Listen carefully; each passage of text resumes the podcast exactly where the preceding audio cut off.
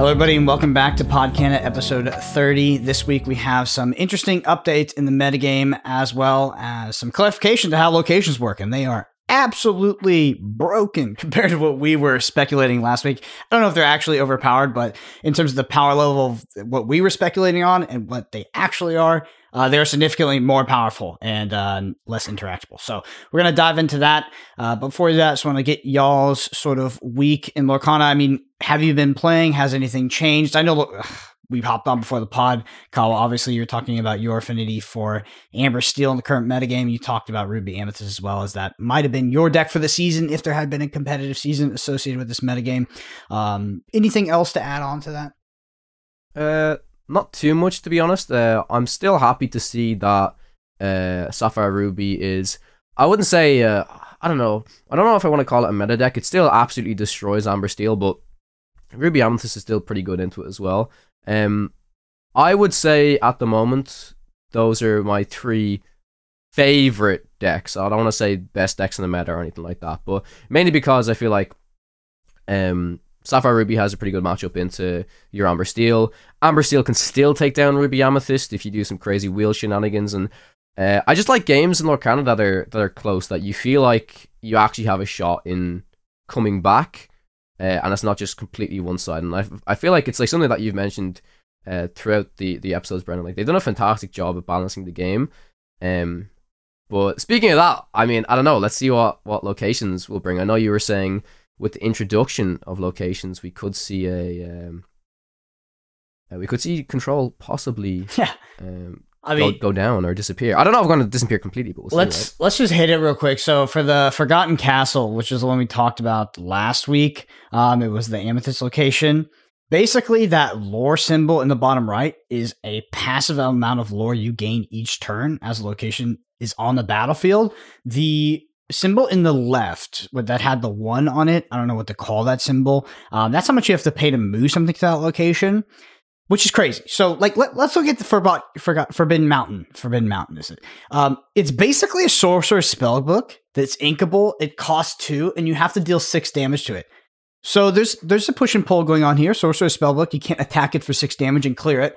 But the fact that this costs two and is inkable is just absolutely insane. I mean, what what this screams to me is that they're trying to interject combat into the game. Because, like, let's be honest, like Lorcana, I know the mid range games are kind of combat oriented and some of the aggro games are, but in general, combat is not as critical to the game as I thought it would be initially. Uh, maybe that's because I play a lot of control decks, but locations will definitely change that because you can't be prepared on locations. You're going to have to have bodies on board to clear these things because they're gaining passive lore every single turn.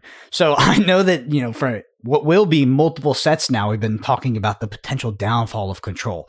I think the locations are actually going to change the dynamic up quite a bit, and our current iteration of control decks are going to have to re- respond significantly in order to deal with this because you can't be playing a control deck and ha- letting a something like a sort of, what is this Forbidden Mountain sitting on the battlefield. Like you have to have board presence to be able to to clear these things. Maybe there will be cards that clear locations, uh, maybe, but I actually think that they're going to lean away from that because they want you to interact via killing a location by um, hitting it and you know reducing its defensive or its its life total, whatever you want to call. Boy, and I saw you were surprised to see this. What are your thoughts on on location? Yeah, I didn't I didn't know that before. I know it's, I it's crazy. I think it sounds absolutely crazy crazy that they're passively generating lore with that much HP. Mm-hmm. Um, but I like that it will point the game to towards um, board combat being more more relevant than it was before. Mm. So you you agree with that, right? You you think do you all do you because that I mean that's an opinion, right? This Mm-hmm. this idea that the locations these locations will be so powerful that they will force decks to uh, play more to board and play more combat oriented in order to deal with them. Do you think that they're at that power level? Will they force the metagame to adapt in that way? Um, so, so I, all I know is the Forbidden Mountain, yeah. but if they're along the level of Forbidden Mountain, I think they will definitely do that because uh, even against locations like these, you cannot just sit back and uh, let your opponent chip some lore, then wipe the board, then play some Lady Tremaine that clears one card. If if they're passively generating one lore or multi for for each location or a, a little bit of lore for each location that they they have on the board, that will not be enough to stabilize. Yeah. Uh, so you you will be forced to to play for board more so that you will be able to clear this in my opinion. Yeah, and the dynamic actually goes both ways. So I talk about control having to respond to this in order to clear locations because they can't just be prepared and then maintain advantage, uh, you know, for the rest of the game. But this is also potentially good for control as well in some weird way. Uh, I I think that locations will be pretty aggressive, you know, because they'll be maybe low costed and you know control doesn't usually play a bunch of these characters that have that engage in combat but on the other hand you as a control deck can play out locations and then you can just be prepared the board and you can just wipe your opponent's board and have your locations passively tick up. So to clarify, do we know now how exactly the locations work? Do we know everything about Mhm. them? Or? Yeah, so that I think that's pretty much everything in regards to how they work. Is like um, you have to, so you can move a character to a location, but you can't move it off. So if you want to get one of those effects that you know exist in the text box, where it's like, oh, this you gain a lore whenever this moves to location. Once you move Mhm. something to location, you can't move it off. Um, if you kill a location, it doesn't kill the creature on top of it. I mean, there's actually tons of like these like finicky rules, but it Mhm. kind of works how you would expect it to. The main takeaways are the the lore symbol in the bottom right is passively gained each turn in your setup step. Uh, so that also alludes to something that I wasn't super aware of, which there is like this setup step. So at the start of your turn or something like that, uh, you gain that lore, and then the symbol in the left is actually how much you have to pay in order to move the character to the location. Okay, Is there so any other benefit to moving a character besides that kind of text box? Like, what what benefit do I have to have my character at a location? Like, can Mhm. one of your cards directly challenge my card if it's at a location? Does it have to hit the location's health first? Do we know these? So I believe you can attack the character on the location. You don't have to attack the location 1st Mhm. Um, and from what I understand, there is no benefit outside of like a benefit that is stated on the card in terms of moving to the location. Sure. And uh, can you always attack a location or only when there's some condition met? I think you can always attack a location. Okay.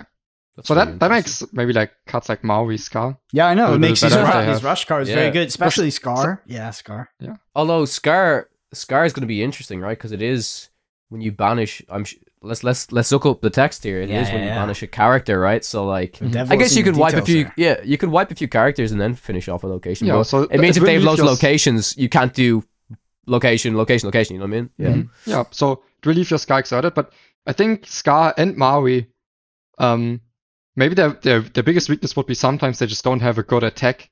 Um, and with locations being introduced into the game, they will have a lot more good attacks. So I think it Mhm. will just make these cards a lot better.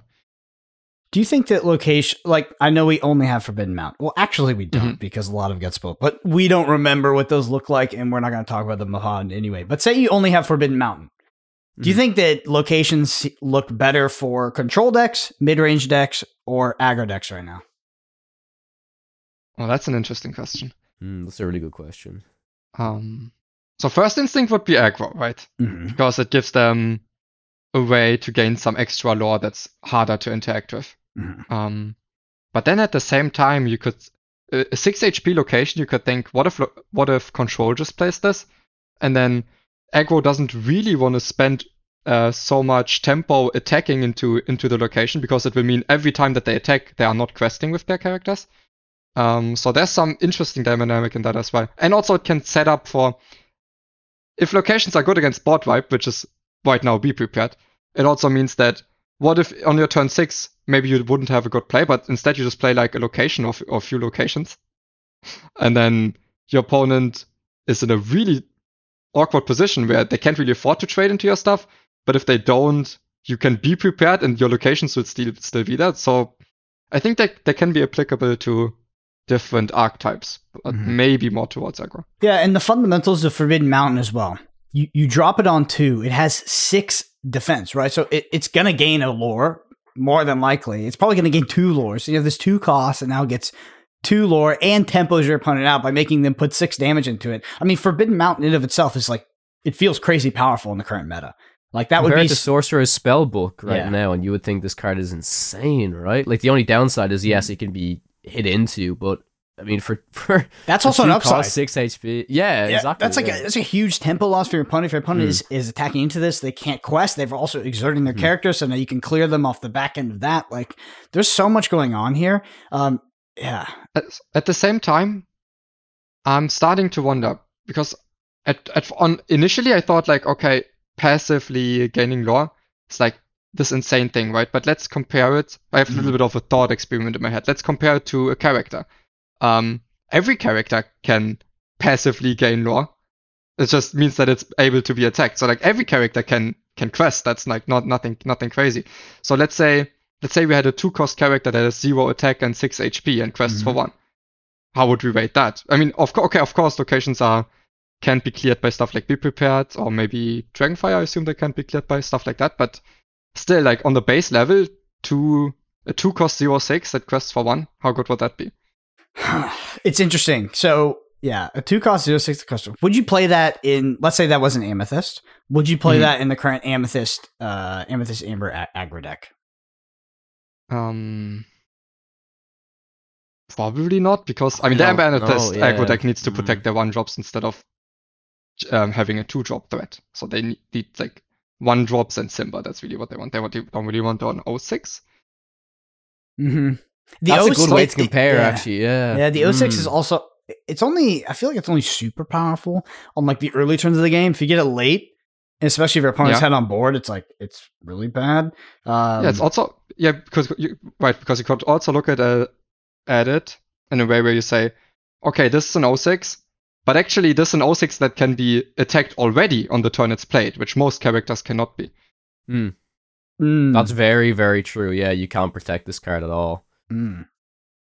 Very interesting. So we now have two, you know, two expansions of Lorcana, or look to be, that are just completely like changing the entire dynamic of the game. I mean, the uh the Rise of the Floodborn sort of changed how lore was gained. You know, prior to Rise of the Floodborn, lore was very face up um, in terms of like how much lore your opponent could gain on the following turn. We changed that with this set because there was a lot of like lore out of hand or bouncing and like all these other interactions. So it, it changed the way lore was um, attained quite a bit. And now these locations, I mean, they're just wildly different. They're wildly different from characters like anything we've seen before. So, uh, but I do think you can draw that comparison, like you said, to a character, to like a creature.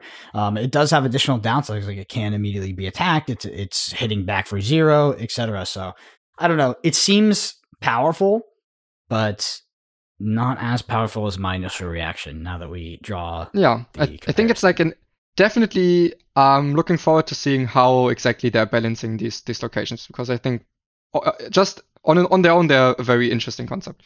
Yeah, Mhm. let's also consider this is a common location, and I don't know if they'll actually do rare locations. I, I'm assuming they're all going to be common and uncommon. That might just, I don't know, might be a weird take, but I'm going to assume, you know, you're not going to have some legendary location that's just absolutely busted. I- Um, I can see it. Why not? An enchanted location, yeah. Yeah, like I a- can- I can an armor piece that everyone needs to buy for for Flesh and Blood.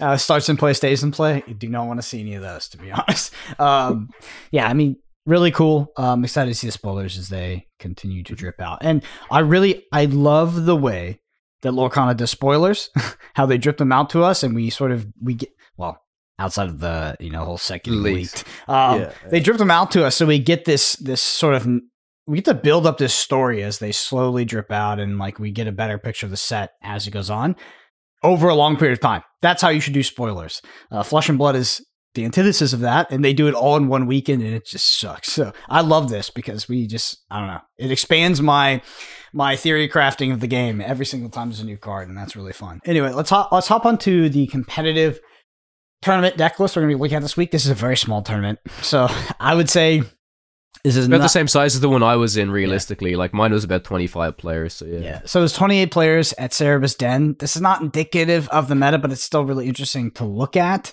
Um, you know, like last time we looked at a player a tournament with 200 players. That's a significantly better sample size.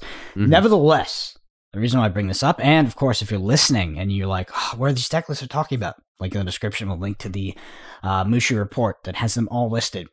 There's a ton of Amber Steel, but more importantly, there's a ton of flutes. What are all these flutes doing in these decks, Moyen? I don't know if you see here in the top four, we have a deck with four flutes. In the top eight, uh, we have an, we have another deck with four flutes. Both Amber Steel look to be wheel decks. Um, yep, both Amber Steel wheel decks playing four flutes, four of. I, I cannot say I'm surprised. Uh, maybe people are less ignorant than I than I first thought. Flute flutes are just kind of the truth. yeah. We also have uh, Amber Ruby sort of making its way back into the metagame to an extent. This was a deck that emerged very, very late into the chapter one metagame, Mm. um, just as the very end. And uh, yeah, I think I saw this a little bit early, but you know, the addition of Mother Gothel to this deck and giving you that consistent draw for Rapunzel definitely increased the power level of the deck. They have access to things like Lady Tremaine now. Uh, but overall, this is like the quintessential fair mid range deck, or like the most fair mid range deck, because Amber Steel's a mid range deck, but they play a whole new world. Um, this deck just purely exists off of uh, just combat and big set of characters, and of course the card draw via Rapunzel and things like that. And it did plays quite well. It's a it's a fair deck until Mufasa pulls like a Surfer Stitch that draws cards or something. Or Maleficent or something, yeah. or I guess wait, does Surfer Stitch draw cards if you pull it? Maybe not. But still, if it just pulls any big card. Yeah. Yeah. And Mufasa is just a fascinating card as well. There's one other deck list uh, that looks to have came last that I want to talk about. And that is the Steel Amethyst deck list. It is a Steel Amethyst control deck list. This is the color combination that I want to be good so, so, so bad. Um, I just want to get y'all's thoughts on it. I know I don't think any of us have had a chance to play with Steel Amethyst in in this metagame. But what are your thoughts now that they have access to the new beast and they have this draw engine um sort of inherent in in the deck in itself? Because that, that was I mean, what did it struggle with before? The main thing it struggled with in regards to, you know, being Steel Amethyst and not Ruby Amethyst is didn't have Be Prepared, didn't have Maleficent, didn't have Maui. But the metagame has less aggro, so I think you I mean Maui is it's still good, but it's not as important as it was, I guess, in chapter one. And now you have Beast, which can draw cards, and just like you also have the Cinderella, which we can potentially interact with cards that are that are not tapped. So I don't know. It's this is the color combination that I really want to be good in Lorcana. So this Yeah. this like the control deck that doesn't that has its limitations. It can't clear int- huge boards, but it's much better against aggro, and it still has the the amethyst tools to uh, generate value to to bounce your stuff to maybe have a spell book or something in there to to have like some inevitability of of lore. So I, I mean I, I I also still still somewhat believe in the color combination. I I would have expected to see some different cards. Like I think I still would want the the snake mims, uh, so the two cost and the three cost mims. Mhm. I think I would Mhm. still want Arthur. I, I would want to go a little bit more low to ground, have it be an anti-aggro deck that can also like pack its own punch.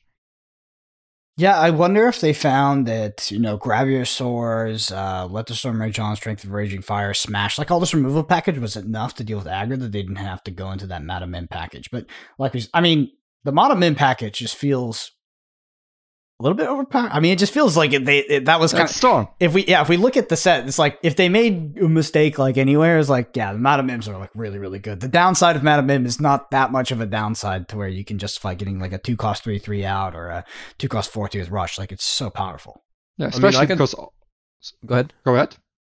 Uh, I was gonna say, I- I think including like because this particular list uh, doesn't have any. It actually has no bounce cards in it. Um, it has Merlin, but like there's no tools in the deck that actually interact with bouncing it. But like a reason why I think you would want to just include bounce in a deck like this is because you have such big threats. Like imagine you play Elsa and then you can bounce Elsa and then you can kind of like play it again. Like I've I've had that done to me before. It's like you play these really big bodies, even like Ursula, whatever. You can then attack with it, or you can quest with it, and then you can bring it back to your hand and bounce. Like uh, Yzma is a card that really surprised me because yes, like com- in comparison to Lady Tremaine, it's uh, I don't know. I mean, it has its upsides and its downsides, right? It's inkable.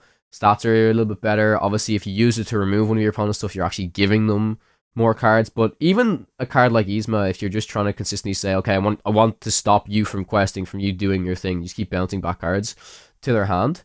Um, and then you bounce your Yzma back and you can do it again. Or alternatively, you just bounce your Yzma back, bounce your own cards back uh, to then, or shuffle your own cards back into your deck to draw more cards yourself.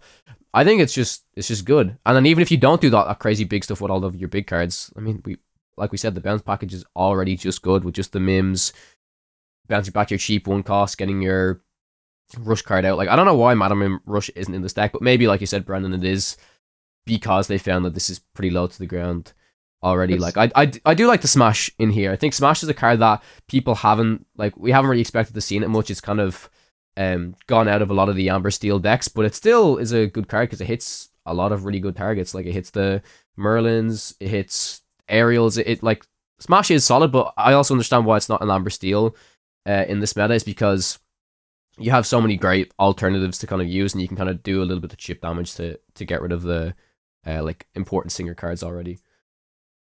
For, for me, I'm I'm such a big believer in the Madam Mims. It's they're not anti-aggro cards. They're Hmm. also not like they're not not aggro cards. Then then they they can be everything you want them to be. It's just they're very efficient early game drops that will contest your opponent's board. But if your opponent doesn't is, is not aggressive, they will also just make your own aggressive board. That's that can just chip in lower and will be hard to to remove. I, I think they just um which which isn't really the greatest thing for a game, but I think if I'm playing Amethyst, I'm playing a few one drops and I'm I'm putting the mims in to have like a very strong, consistent, efficient early game. Yeah, for me, mod- the mono mid package feels like the most. Well, I guess it's in contention with the popsicle draw engine, but it feels like the most overpowered thing to come out of Rise of the Floodborn. Maybe the most overpowered thing in a vacuum because those cards are so powerful in a vacuum. But we also They're also so flexible. Yeah. That's the thing. Like like Popsicle does one thing, it does the draw, but like like exactly what Moyen said, it can be anti-aggro, but then even if you draw it in the late game, it can then become value. Like you Yeah. can turn it into value, which is like super, super flexible. So Yeah, so like it's good early. It has its applications late game, and all of the cards are inkable. So even when they're bad, they're okay. yeah, that's true. Mm. Yeah. Well, like I said, very very small tournament, but uh, just cool to. I mean, this is this this is a top eight where there's no Ruby Amethyst. I wouldn't take that as gospel. Be like, this is the metagame. Ruby Amethyst is gone, but Hmm. it's interesting to see diversity in in the meta. Uh, I think that this is the kind of metagame that I would expect if I went to an open tournament. I think Ruby Amethyst tends to float to the top um, for multiple reasons, which I don't know might be out of the scope of this, but I do think that most of the metagame, if you go to a tournament with a lot of players, is going to be Amber Steel. I think that's going to be the most popular deck. Mhm. Yeah, I don't know if yeah, have to agree. That's been, has I that have to been your agree. I have to experience? agree. Yeah, yeah, yeah, yeah, yeah. One hundred percent. It's been like I don't know if I had to put it into a, a percentage thing. Like it's at least fifty percent, maybe sometimes even over fifty percent Amber Steel, thirty percent Ruby Amethyst, and then other cool experimental decks. But I mean, it's it's it, we've been saying it for so long now. It's because I think it's especially because Amber Steel was so popular uh, in set one. The deck is just still good in set two, so it's the type of deck that a lot of people have the pieces for already, and you just find whatever pieces you need to complete it. Yeah, I, and I think that like most players can get get behind like the Amber Steel ethos and like what it's trying to do, and they can have fun with the deck. Where like the Ruby Amethyst deck, or at least the old Ruby Amethyst deck, I mean, it takes like a very specific player that like Yeah. likes to play control and likes that kind of gameplay because it's very atypical, right? Like you're not really competing on board; you're kind of just trying to whiteboard and win in the end game. Um, and uh, it, in in general, it feels like in card games, people gravitate more towards these mid range decks and this is a mid-range deck that has a whole new world or Wheel of Fortune, in it, and that's just busted. it's so strong. That that being said, just because it's a, I mean, it's a it's a deck that I would say a lot of people can play, but there's I still think there's a huge uh, uh, high skill cap Yeah. to the deck, mainly being within the whole the whole the whole new world because there's so many. I mean, that is the card that you could be in a winning position. You could play it and then you could lose the game. You could you could lose the game because you played this card. Obviously, you can win the game because you played the card, but um, if people don't understand how to use that card efficiently, then you could literally throw a game so easily. yeah, I think all of Lorcana is like super high skill cap, especially because the inking system is uh, very, very punishing. Except for all the decks especially plays. Those decks. Just trying to cast uh, just in time and cheesy on like turn three. Anyway, um, so last thing in our headlines here is we hit 1K subs, which is great. Yeah, woo. So um, yeah, that's awesome. I mean, thank you all for your for your support. That's a good milestone for us. Uh, we also, I was gonna leave it to the end of the pod, but I guess I'll do it in the headlines. The watching- giveaway, let's Yeah. go. If you're watching on, if you're listening on Podfly, you're probably a little confused right now. But I'm holding up the Disney 100.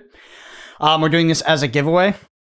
I finally received it in the mail, so we will draw the winners on next week's pod. The way you can enter is you leave a written review on either Spotify or Apple Podcasts. Probably do it on Apple Podcasts because I don't even know where to find the written reviews on Spotify. Uh, we've gotten so many reviews, to be honest, since we started asking for them, so that's been very, very helpful. If you want to be entered for this, get get your review entered now because I think it might take two or three days to show up because they do a little bit of like vetting and stuff to make sure you're not saying anything crazy. Um, yeah, we'll draw winners next week. So thank y'all so much for your support. Anyway, on to our spilled ink listener question section. Let's go. Or This is always my favorite section because uh, we get into such deep discussions about it's it. it's great. dynamic, yeah. we have a long one this time, so I'm gonna have to try my like my group reading my group reading skills again. All right. Brendan reads for the class, yeah. it's, it's, it's it was tough back then. It's still tough now.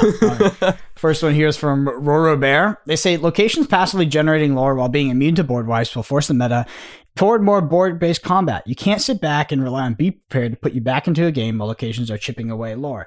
The design and bal- balance team seems to really understand the game, and they knew be prepared uh, would be a card that would warp the game around itself. So we kind of had this conversation but I want to get your your thoughts more around like the second sentence there, which is that this is a response from the balance team um, due to a card like Be Prepared. Be Prepared is the answer to pretty much everything in the game. You know, not not completely everything because there is like you know the I don't know. I guess the bounce cards. There's things like Sorcerer's Spellbook. Um, Flute. yep, flute. Of course. How could I forget Can't keep, flute? can't keep ignoring the flute for no can't, reason. can't ignore the flute. Um, but do you guys think that locations is a response to? I don't know if it's a response, but you'd have to say that they had the the premonition per se because they designed five sets in advance, I believe.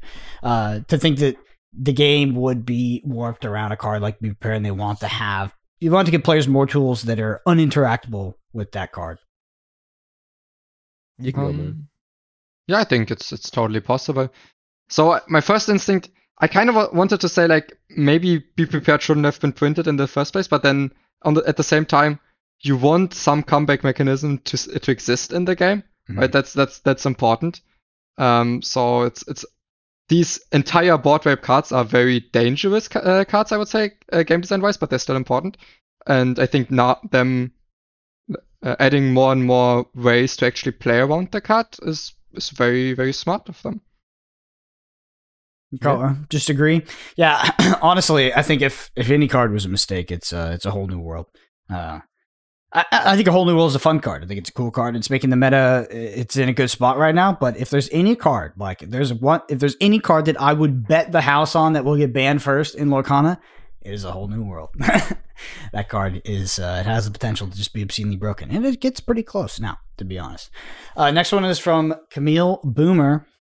They say, I'd love to hear your guys' thoughts on Green Steel uh, Beast Relentless, the Green Steel Beast Relentless deck. I keep running into it more and more on ladder lately and find it tricky to play against. Do you think it has potential on paper, or is it just a Pixelborn trend and not a tone, and not a tone of potential outside of it? The Green Steel Beast Relentless deck. I haven't played against this deck. Uh, Kawa, do you know anything about it? Because I feel like you're closer to this uh, Green Steel archetype than I am. Yeah, uh, I think I didn't play against it, but somebody played it at my locals about two weeks ago. Uh, and all I know is that they got absolutely dumpstered, and they were really they were really high on it. So that's not to say, listen, that's a very you know a very small uh, scale, but I don't know. I, I feel like a lot of people were talking this deck up, or at least want the deck to do well, and that's that's fair. Like in like okay, if a lot of people are coming into set two and they played set one, you know, to, to see Amber Steel again, to see Ruby Amethyst again, I understand people want to try and experiment and try and get like new decks and and make new things happen. Which I, that's probably the biggest reason why I'm personally happy that Ruby Sapphire exists. Um, but I don't know. Yeah, it's hard for me to say because I also don't have enough experience against the deck. But my understanding is if I don't have much experience against the deck, there's probably a reason why people aren't playing the deck against me, if that makes sense. Um, Yeah. Does but yeah, have you played against it much more on ladder? occasionally I play against Green Steel Mill or Green Steel Discard, but not really uh, Green Steel Beast. Um, so I think if there's potential, then most people haven't discovered it yet, and I, I don't see the potential yet, but uh, maybe it maybe it still exists. You know what? I think next set it could if if we're going towards a more of a combat and board based game, then it might have potential because at the moment any like the the green legendary beast that basically whenever anything gets damaged, you ready use quest, you ready to like so many things have to be there in order for that card to be good. And it's the biggest thing that Brendan talked about uh like pretty early on in this podcast is like cards that just do things when they come down are really good.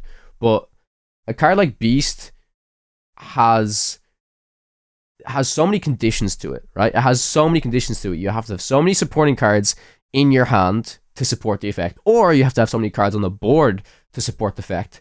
And then, even if you have those two things, your opponent also needs to have all these cards on the board. And it's not like even okay, if they have like one or two cards, okay, maybe I get value, it's good.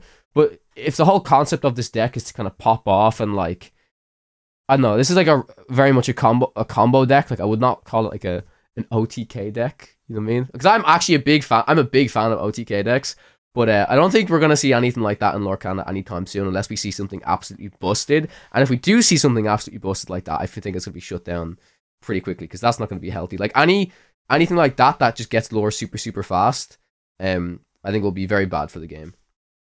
It's uh, it's really funny how we talk about like, I I think I I, I sort of set the idea a little bit too much, or like I I said it too much at the beginning, where I was like, oh, like locations will come in the force combat. I think so, but also I would not be surprised to see Ruby Amethyst do what it did in this set because we're like, oh shit, Ruby Amethyst is going to really struggle against all this discard. Aggro got so much better, and then it was like, boom, reverse Uno. Actually, Mhm, none mhm. of that matters. Ruby Amethyst is still great, and I would see in the third set, it's like, oh. Ruby Amethyst, Ruby Amethyst is actually the deck that plays all the locations. Then it wipes your board, and then it just passively gains. like you, you, never kind of know how these things will go. So it could encourage more combat, but it could also do the opposite, where it would just be like, oh, I just wipe off all of your characters, preventing you from doing combat, and then I passively gain through lore through my locations, which would be an absolute delight for. Uh. Seems like these locations are kind of like your alternative to evasive cards that we had at the start, right? It's kind of like you know they just chip a bit of lore and like yeah, It's evasives. just the, yeah. the opposite. Yeah. Evasives you cannot attack. Locations you can always Yeah. attack. Yeah, but you, you, but you can't be pre- you can't be prepared, and you can't You can't be prepared to or- location. Yeah, there's- dragonfire there's- yeah. yeah, you can't drag you can't dragonfire a location. Yeah, I which mean, you- maybe you have a Mm. mid range deck that's all evasives and locations, and it's just like your opponent's deck just cannot deal with all of them. I don't know. Yeah, and we're, we're also talking about this with knowing one location card. So we could be completely wrong. There could be so many cards, like I don't know. Who knows? There could literally be a three cost card that just says get rid of a location. I don't know. If, I, you know what I mean? Who, who fucking knows? Yeah. All right. Next one is from Cyberbro. They say, "What are your thoughts on going first in the game? Do you think that going second needs a bit more incentive? Currently, I feel like going first just has way, just has way too much in comparison to going second. Uh, being ahead in developing ink, lore, challenging agency. I can start this one out. I think that going first in Lorcana is objectively better, in with every deck so far that I've experienced has been better with every single deck. I always want to go first. There are some decks or some matchups where it is more important than others. Like in set one, and even in this set, like sometimes when you're on when you're going second against an aggro deck, you have minimal choices or no choices at all because you're a li- you're an entire ink behind. Um, I actually do think that they need to work on that because right now it feels it just feels always correct to go first, and that that that makes the decision when you win the die roll not interesting. I agree. I, I, I agree. Now, I agree that in terms of everyone I've played against is always like you roll, they win it, I go first. Everyone wants to go first. I do agree with that. I feel like when the die roll happens and if I go second, especially in certain matchups, I feel like okay, I'm really behind or whatever. However, there's a lot of games where I've gone second and I've still done Yeah, pretty well. But like, m- m- yeah, yeah, it, it- it's true. It really is true. Like, there's there's games where like at the very start, I feel like okay, um, I'm going second. I've got a shit hand, whatever. They get a shit hand, I get a shit hand, whatever. But in comparison to a lot of other games, right? Um, I, I don't know. Like most of the other card games I I know of have something to combat if you go second. Hearthstone has the coin.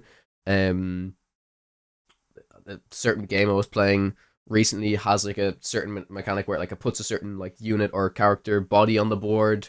Let's just say for okay, let's just say for example, if you were like they wouldn't do this in Lorcana because it's a physical card game, but um, I guess they could print it, whatever. Imagine they just said, okay, if you go second, you just get a one one on the on the board. That wouldn't happen, but like that's a that's something that you, okay, like if I go 2nd maybe I actually get something else. Brendan, do you know of any other things? I, I don't. flesh I and don't blood. think ma- flesh and blood. It's like um, so flesh and blood is a your deck is a resource. Um, Mhm. so often in limited in flesh and blood, by going first, so both players draw back up to four after the first turn. So Hmm. if you expend cards on the first turn, um, you can lose tempo because your opponent goes second. So they get when your opponent goes second, because like I said, you both drop to four. They get the first turn that impacts your hand, right? Because now you have to block from hand, and you're actually losing those cards. Where on the first turn you're losing cards, but if you go first, you can also put a card in your arsenal, and you get the first five card hand. Also, if you're trying to beat your de- your opponent by making them lose cards in their deck while going first, you can attrition them out of more cards. You can because they're incentivized to block because they're effectively free rolling it, and you can trade cards one for two. Flesh and Blood is a very complicated, like resource based attrition game sometimes, and like these are more advanced strategies, but there are plenty of plenty, plenty, plenty of situations where it is correct to go second in Flesh and Blood over going first. So just to, to add a few few mechanics from other card games where going second has some other advantage, which I think is important and it's a little sad that we don't have it.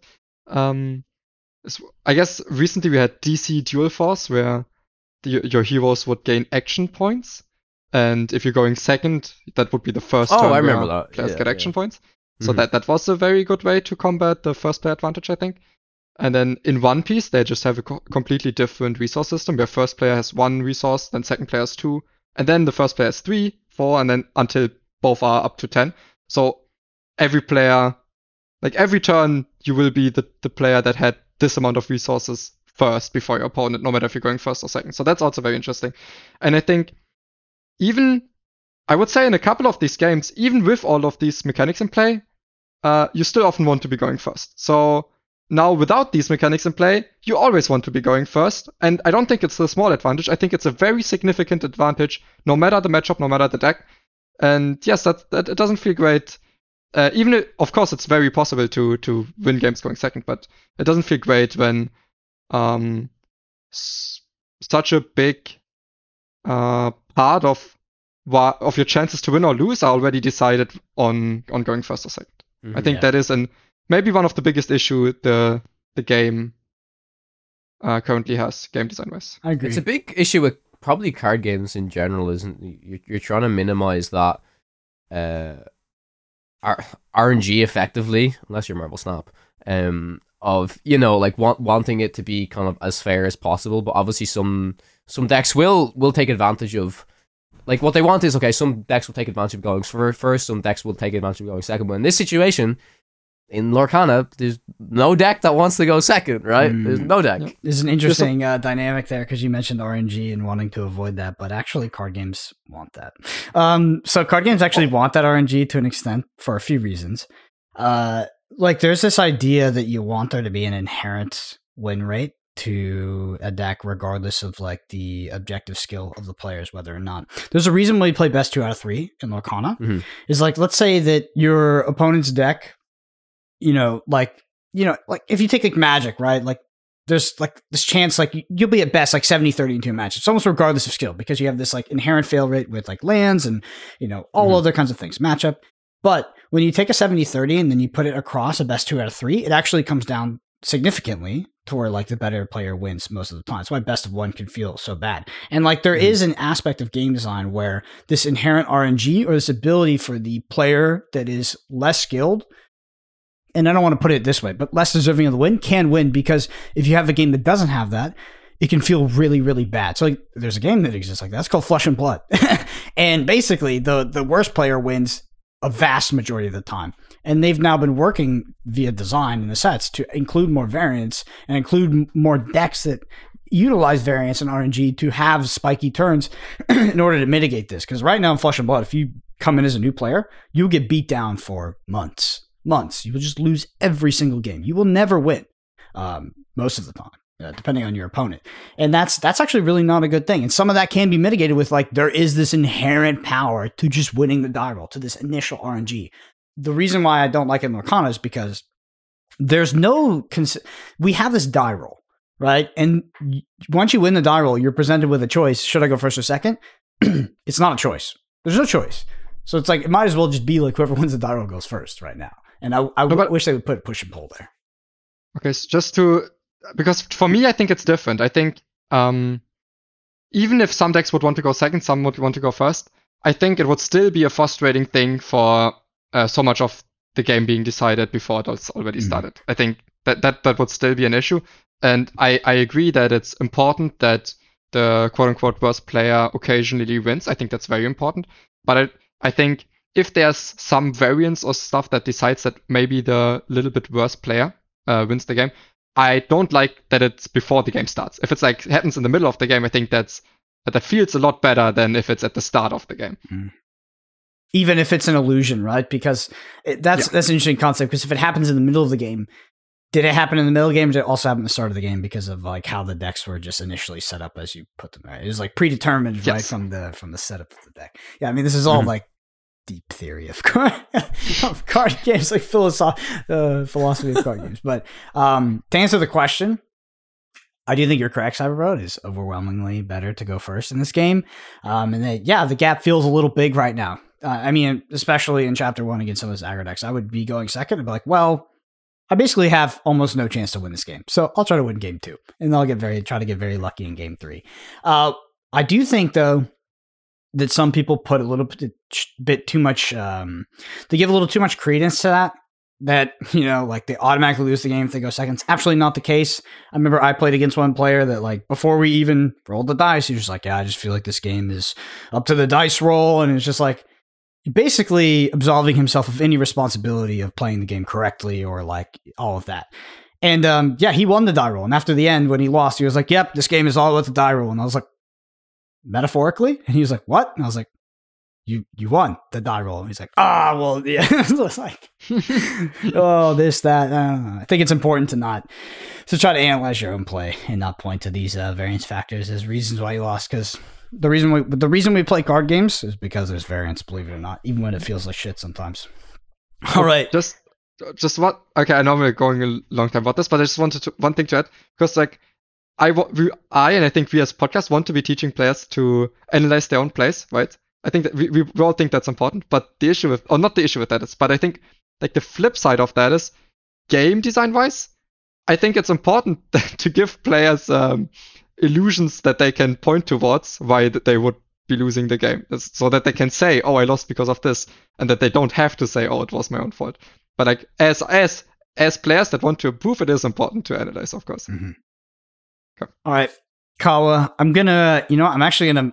You have to, you have to earn your keep this week. This one's, Bro, this are you not- are you no, doing are you bringing back the, the I- section I- we're testing Kawa? No, I did it. I no, you got to read the next question from Connor Morgan. I read it last week. It was hard. Now it's your turn. This is a three paragraph question. Okay, so Connor Morgan says, "Great content, guys, and love wrapping up my work week listing on Friday afternoons. I had some thoughts on Popsicle decks and Fishbone Quill. Popsicle is underperforming in the meta because the lists are unoptimized. People are trying too many gimmicks like Maurice's Workshop and Tamatoa, or using individually bad cards like Scepter versus aiming for consistency. The deck clearly has the best draw engine and it should be abused, but not at the extent of making the deck less consistent. Draw engines reduce your deck size in a game, and you want to aim to draw consistent quality cards. From my own experience with pixel climbing and in person play, this deck should be built as a hyper control deck by getting constant value off of your characters. This would be Max Tremaine, Hades, Floodborn Gaston, etc. These cards always have meaningful impact when you drop them and don't rely on situational combos, which leads to bricking. 12 copies of Maleficent Dragons in your deck is insane, and in control mirrors, whoever has more advantage based removal will come out on top. Amber Steel also cannot keep up with this unless they high roll, and the matchup favors Popsicle far more than Ruby Amethyst's slight advantage against the deck. You want me to stop there, or do you want me to keep going? Keep going. This Okay. As for Fishbone Quill versus inking off the top, I generally agree with you guys except for the context of this deck. When I am evaluating using different kinds of removals, such as double Tremaine versus Be Prepared, the amount of copies left in my deck matters for my decision.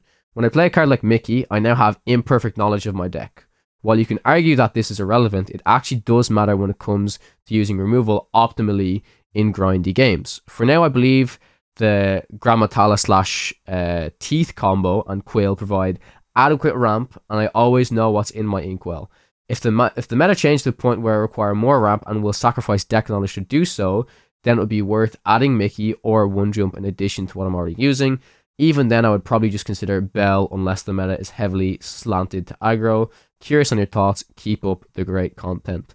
Let me just say before Brendan and mine uh, dive deep into this, this is a, a very intelligent card gamer, in my opinion. I think that he, really, really knows what he's talking about, and I, I say I really appreciate the in-depth comment because um, this gets us in deep discussions, and um, we'll often learn from this ourselves. And um, you know, we're, very much the type of people that we want to listen to your guys' um opinions on cards, and like we'll we'll kind of consider it. And it's it's often happened where it has actually changed our, our view on cards. Like even last week, Moyen, you, you even said after reading everyone's comments about Fishbone Quill, you really understand why people were playing it over just the Mickey, right? Like you really respected people's um reason for playing it, even if you prefer the Mickey over and you gave your reasoning. It's really important to have these debates and these discussions. So thank you very much for the comment. Okay, Brendan, off you go, my friend.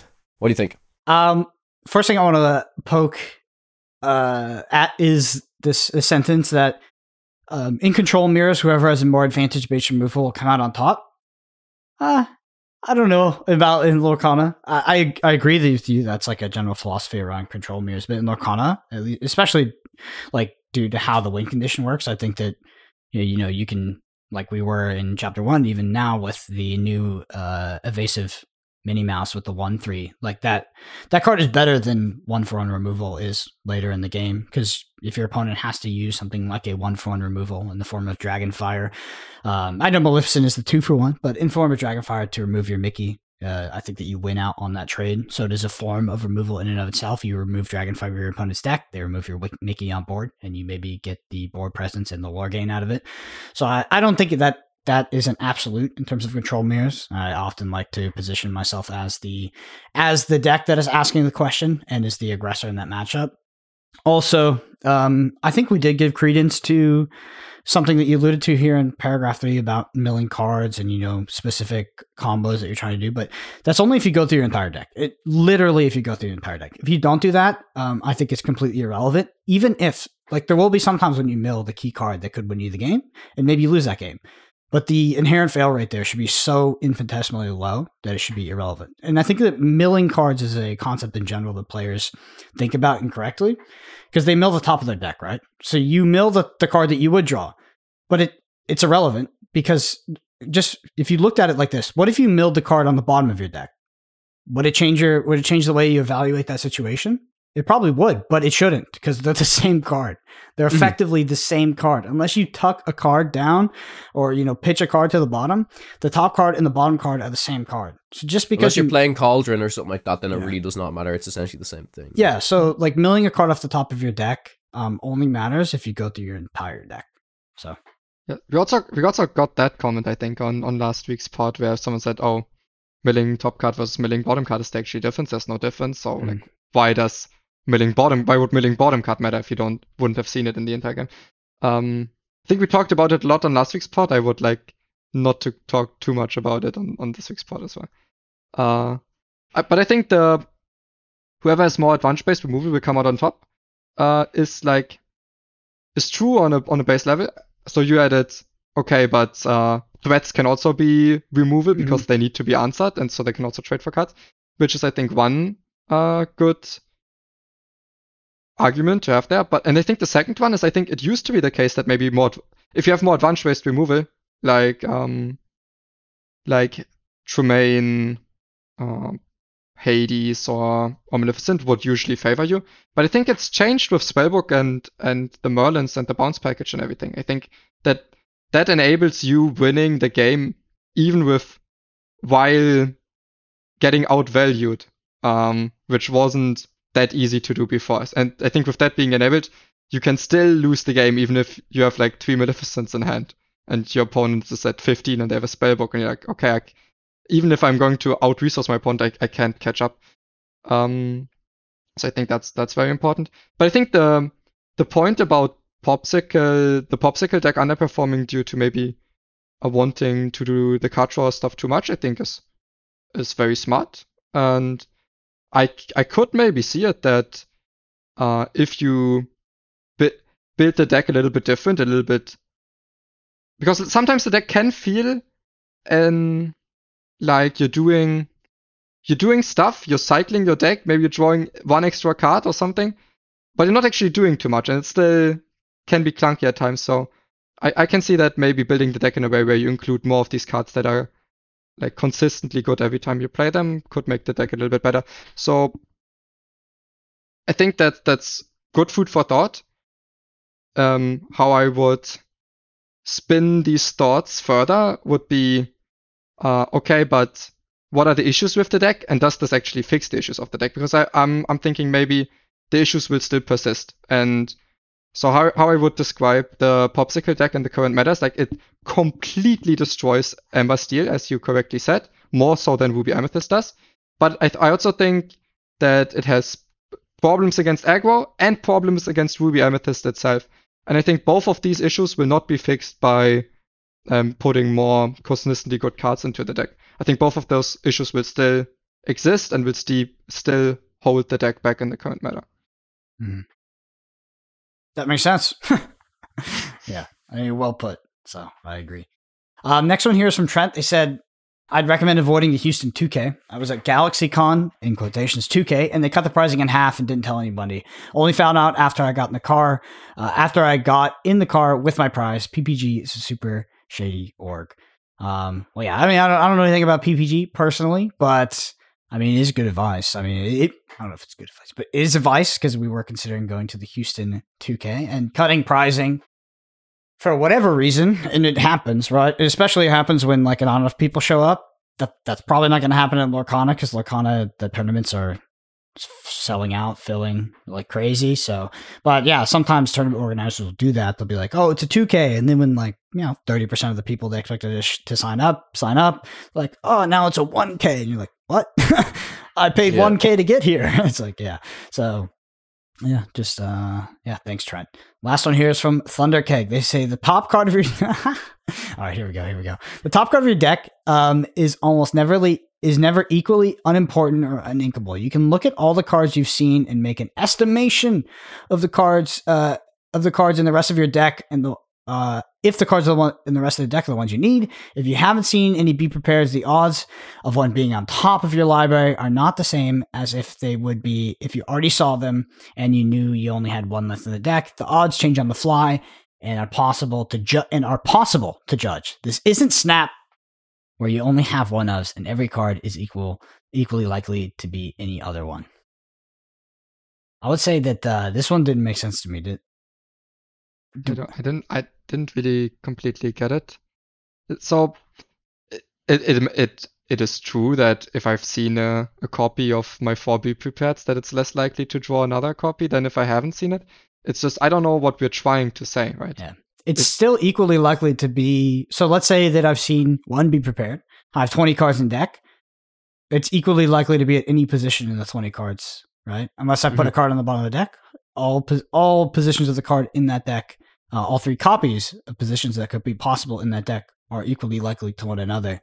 So it being on the top of my deck, I guess is in relation to it being 20, but it's could just be on the I don't know. It just wouldn't affect how I would play the game, I don't think. Uh in regards to milling the top Yeah, I don't think I don't think if I ever okay, let's just say I played three Mickeys. I guess the more you play, maybe it starts to matter. It, it all matters for how what how long the game goes, right? Like it, it would matter a lot more if you were seeing all of your cards every single game, right? But like you said, if there was twenty and I, let's just let's just say I played two Mickeys, I don't think in my mind I'm ever realistically being like, oh, one of my be prepared could have got could have been on my Mickey. Like I'm still playing the game to say that my be prepared are in my deck. I'm never really thinking like, oh, oh, it's gonna be in the top. Oh, I'm just gonna lose wherever. Like you have to just play the odds mm. and you know what I mean? Like, I, I, I personally don't think it impacts how, how yeah, I would yeah, play yeah. the game. I think all, that that's know? the key right there. Is like, uh, is it possible that I'm making mill the, the be prepared that I'm waiting to draw in order to win the game? Yes. So I think a lot of this gets into philosophy, which is weird. Um, ultimately, you know, we really go down the rabbit hole, but ultimately, I would never ever change the way that I play Mickey Mouse or One Jump Ahead in order to account for this. I think that the the information is so irre- like potentially irrelevant and not important to the actual gameplay that you would never take a uh, suboptimal line in order to respond to this information. Um, I mean, it's probably 99.9% of the time. There's maybe an outlier or corner case, mm-hmm. but ultimately it doesn't change you taking the the high value line, in my opinion. Um, also, is there when you play Mickey Mouse, there is not even any information, right? Yeah, no, you, You just ink it without ever seeing it. Mhm. Yeah. Yeah, so th- that's not even a point. So like, it doesn't actually change anything. There's not even this minuscule information part. It just doesn't matter. So it's like if you lose the game and you would have won with a be prepared and you check what card did my Mickey Mouse ink and it's a be prepared, yeah, that doesn't mean anything. It's like a fun thing to do. You can say, oh, I would have gotten the be prepared if it wasn't in my ink, but that doesn't mean that Mickey Mouse, uh, on average, change changes anything about how likely you are to be, to to actually draw the be prepared. yeah. I, th- uh, I think some people also look at that and they look at these lines. They're like, "Oh, there was, there was, uh, oh, I took the correct line and I lost the game." Yes, that's okay. That, that hap- happens. that happens. That yeah. happens. That, happens. Yeah. hmm you should still take the correct line. Like it, you would lose vastly more games by taking the suboptimal lines to avoid that scenario than you would in the outlier or corner case where it does lose you the game. You still like there is an inherent fail rate to the the optimal line and the correct strategy, and that's just the card game. So you can't avoid that in a reasonable way. Anything else? I agree. Oh yeah, yeah. Well, that's it. Yeah, we're done. Bye, guys. I mean, we'll, we'll be. I, I think we'll be talking about this concept for years because I mean, it comes up in every card game, and it's uh, I mean, it's a discussion for sure. it's But but it's, it's like, interesting. It is interesting to have the discussion. I mean, ultimately, we arrive on the, on, on at the uh, we arrive at the point that's like, okay, well, it actually kind of doesn't matter. But it's still, I think it's still good to have these discussions. So for, for me, I would say, like, for us, this is very, this concept's very clear. But I think it is very understandable that initially you would have these thoughts of, oh, it could be a disadvantage to middle card or to, to not, to Mickey Mouse uh, at the top card of my deck. I think it completely makes sense. So you need to really think about it and then get it into your head that it doesn't matter. Mhm. yeah, I mean, I Well, de- well said. yeah, I definitely had these exact like. I mean, this is exactly how I approach card games initially as well, and also like there's there's uh derivatives of this kind of thoughts, which is like over evaluating like information on your opponent's hand or their deck and stuff like that. Um, you know, like the card like probe or whatever. I forget what that card is called in here, but what is effectively Peek in Magic the Gathering. That that card we talked we compared it to Gitaxian Probe in Magic, which is a broken card, but that card was broken because it cost zero mana. and this card costs one. So it's like, would I pay one resource in order to get this information and tempo myself out of an entire turn? Because you go from turn five to turn four when you pay the one. It's like, no, you wouldn't. The information is not irrelevant, but it's also not relevant enough to warrant an entire ink. Um, so yeah, it's an interesting concept. Anyway, we did have our main topic prepared uh, for today, but I think we're gonna leave it till next week, and that's just like we're gonna talk about how to prepare for events because how to prepare for events, and especially how to prepare for t- paper events, is very interesting. Um, like drawing up your expected metagame is is something to consider. It could be regionally based. It's likely not 100% representative of what's on Pixelborn. Like you can't just look at the Pixelborn data. Um, you need to understand like what kind of deck you're going to bring to the tournament. You're going to play the best deck. You're going to play a deck that tries to beat the deck. You're going to try to break the meta with a new unknown deck. How long should you be testing that deck in order, you know, before the tournament, before you give up on some an idea like that? Um, what does proper testing look like? Like why would you need a testing team? Why are testing teams important? Why wouldn't you just play on Pixelborn? How do you form a testing team and like what should you like how how do you test right? Testing schedules uh, getting data aggregating that data understanding and learning from your results um, and also the day of. So being prepared for long hours these early tournaments in Lorcana will likely be run inefficiently. It's just how card games go. It'll probably be 12 to 14 hours or something around those lines. Like how do you prepare for that? How do you get old you know there's things that people don't consider when they think about playing a card game for long which is like food, sustenance, water, uh, etc. But like also game plans, you know, not in this game, but what would be sideboard guides. All these kinds of things need to prepare, be prepared for, so you can reduce as Be much. prepared. yeah, exactly. so you can reduce as much mental load as possible before you're actually getting into the match. And then, of course, they'll you know go through eight rounds in a single day. Maybe lose round one, round two, and you know, let it tilt you. But you got to take everything match by match, game by game. And then also we'll talk about how to deal with nerves because if you haven't played a physical card game at a major tournament with hundreds of people in a convention center, you're probably, you're probably going to be pretty nervous. it's just how it goes, especially if you get on feature match. It, feature match is something you definitely have to get used to. And uh, yeah, it's it's uh, it's a I don't know. Some people are better at it than others, but it's definitely it's definitely an acquired an acquired taste. All right, that's it for this episode. But closing out again, we do have the giveaway for the Disney 100, which I'll hold up one more time. Um, we'll be going out the written reviews on Apple Podcasts. So if you want to get submitted, uh, shoot us one of those. Thank you to all the people that have done so so far. You've helped us out immensely on pod platforms. So we really, really appreciate it. And yeah, the number one thing you can do is leave us a review on one of those platforms, so Spotify or Apple Podcasts.